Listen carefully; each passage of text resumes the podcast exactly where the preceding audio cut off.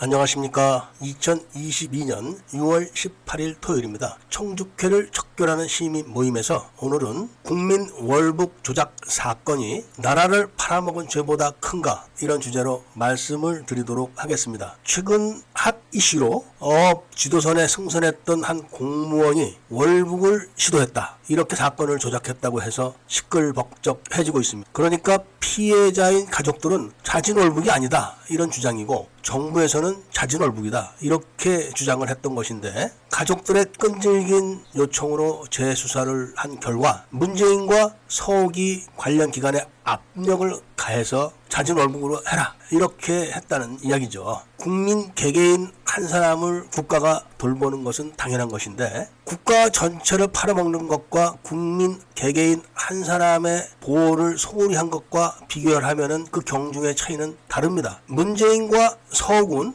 공식적으로는 대통령과 국방 관련 공무원의 관계로 보이지만 그들이 한 행위를 보면은 이적 행위를 한 한 집단인 것입니다. 이 두 사람의 이적 행위 행각을 보면은 왜 한 공무원의 실종을 월북 사건으로 몰아야 했는가를 이해를 하시게 될 겁니다. 문재인이 서욱을 발탁한 것은 서욱이 합참 작전 본부장이었을 때 일입니다. 별세개 때죠. 9.19 군사 합의 건을 완성시키라는 그런 밀명을 내리는 거죠. 그거를 서기가 잘 완수를 했습니다. 그래서 문재인은 별을 하나 더 달아가지고 육군 참모 총장을 시켜주면서 또 하나의 명령을 내립니다. 그게 바로 수전선과 동서남해 그리고 주요 기지와 주요 전략 자산의 경계 임무를 과학화시키는 일입니다. 그러니까 경계 임무를 감시 카메라로 대체한다. 이런 사업이죠. 명목을 보면은 아주 좋은 사업인데 그 내막을 보면은 반역입니다. 서기 육군 참모 총장으로 임명을 받아가지고 역점 사업으로 내세운 게 바로 이 사업입니다. 그런데 이 사업을 추진하면서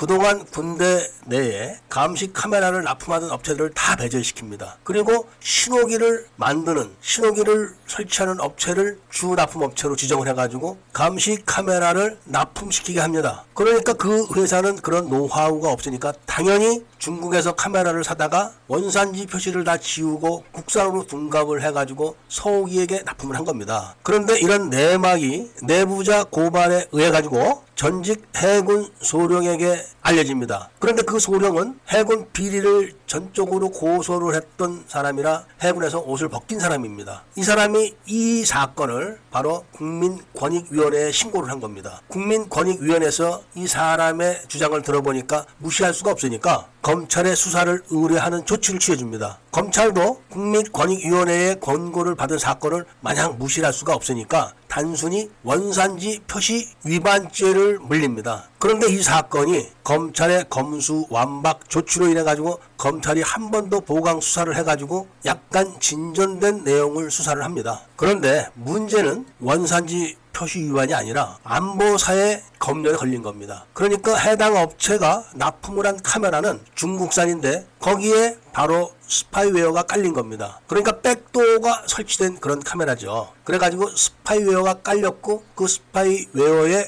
컨트롤 IP는 북경이라고 합니다. 그런데 이걸 서욱이가 다 지우고 소프트웨어도 없애고 납품을 해라 이렇게 명령을 내려서 그대로 납품을 한 겁니다. 그런데 이게 어디서 문제가 불거졌냐 하면은 바로 고성 GP 재월북 사건 때 일이 터진 겁니다. 그리고 그 자세한 내막은 바로 국회 국방위에서 설훈 의원과 서욱 국방부 장관의 대화에서 사건의 본질이 드러나게 되는 겁니다. 여기서 서욱 국방부 장관과 설훈 의원의 대화를 잠깐 들어봅시다. 자, 두 사람의 대화에 아주 중요한 대목이 나옵니다. 즉 카메라를 관리하는 관리 병사들이 그 카메라의 시간 동기화를 하는 것조차 모르고 있었다는 겁니다. 그런데 하루에 두 번씩 시간 동기화는 딱딱 이루어졌다는 겁니다. 관리 병사가 시간 동기화를 하는 것조차 모르고 있었는데 자동으로 카메라와 컴퓨터 그리고 서버가 하루에 두 번씩 시간 동기화가 됐다는 것은 누군가 원격으로 하고 있었다는 걸 말해주는 겁니다. 그러니까 서훈이 육군 참모총장 시절에 안보사의 검열에 걸린 거를 지워라 그리고 납품해라 이렇게 명령을 했지만 백도가 심어져 있기 때문에 자동으로 스파이웨어는 깔리게 되는 겁니다. 그리고 그동안 계속 중국에서 한국 내에 깔려 있는 수백 개의 감시 카메라를 원격으로 조정해주면서 통제를 하고 정보를 실시간으로 빼간 겁니다. 두 사람의 대화는 그거를 말해주고 있는 겁니다. 그렇기 때문에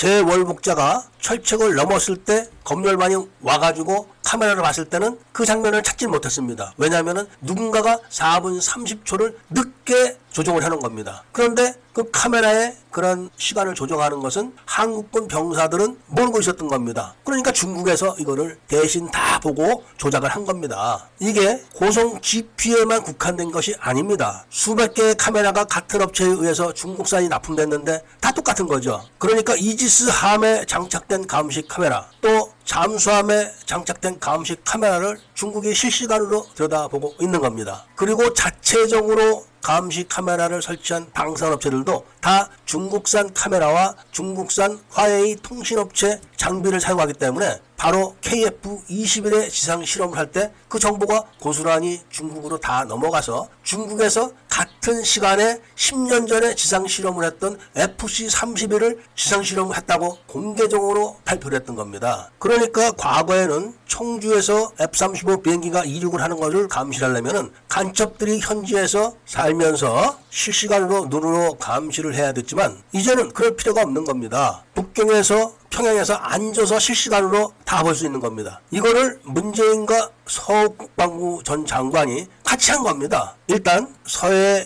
실종 공무원의 가족들이 문재인을 서욱과 함께 고발을 하게 되면은 이 사건뿐만 아니라 난수 방송 날짜 조작 사실도 같이 고발을 해가지고 문재인의 반역 행위를 세상 만천하에 드러나도록 조치를 취하도록 하겠습니다. 문재인은 야권 예비 후보 시절에 갑자기 네팔을 갔었고 네팔에서 아무런 대국민 발표도 없이 갑자기 또 부탄을 갔었습니다. 그 사이에 문재인 이 네팔에 갔다 한국으로 온다고 약속한 날 북한은 16년 만에 난수 방송을 재개를 했었습니다. 이 날짜를 고친 겁니다. 문재인이가. 그것은 북한의 난수 방송과 자신의 부탄 행, 행각이 관련이 있다는 것을 증명하는 겁니다. 이 사건은 별도로 또 말씀을 드리도록 하고 오늘은 여기서 이야기를 줄이도록 하겠습니다. 청청모 회원으로 많이 가입을 해주시고 유튜브 구독도 많이 해주시고 좋아요와 알림 설정을 부탁드리면서 이야기를 들어주셔서 감사드립니다.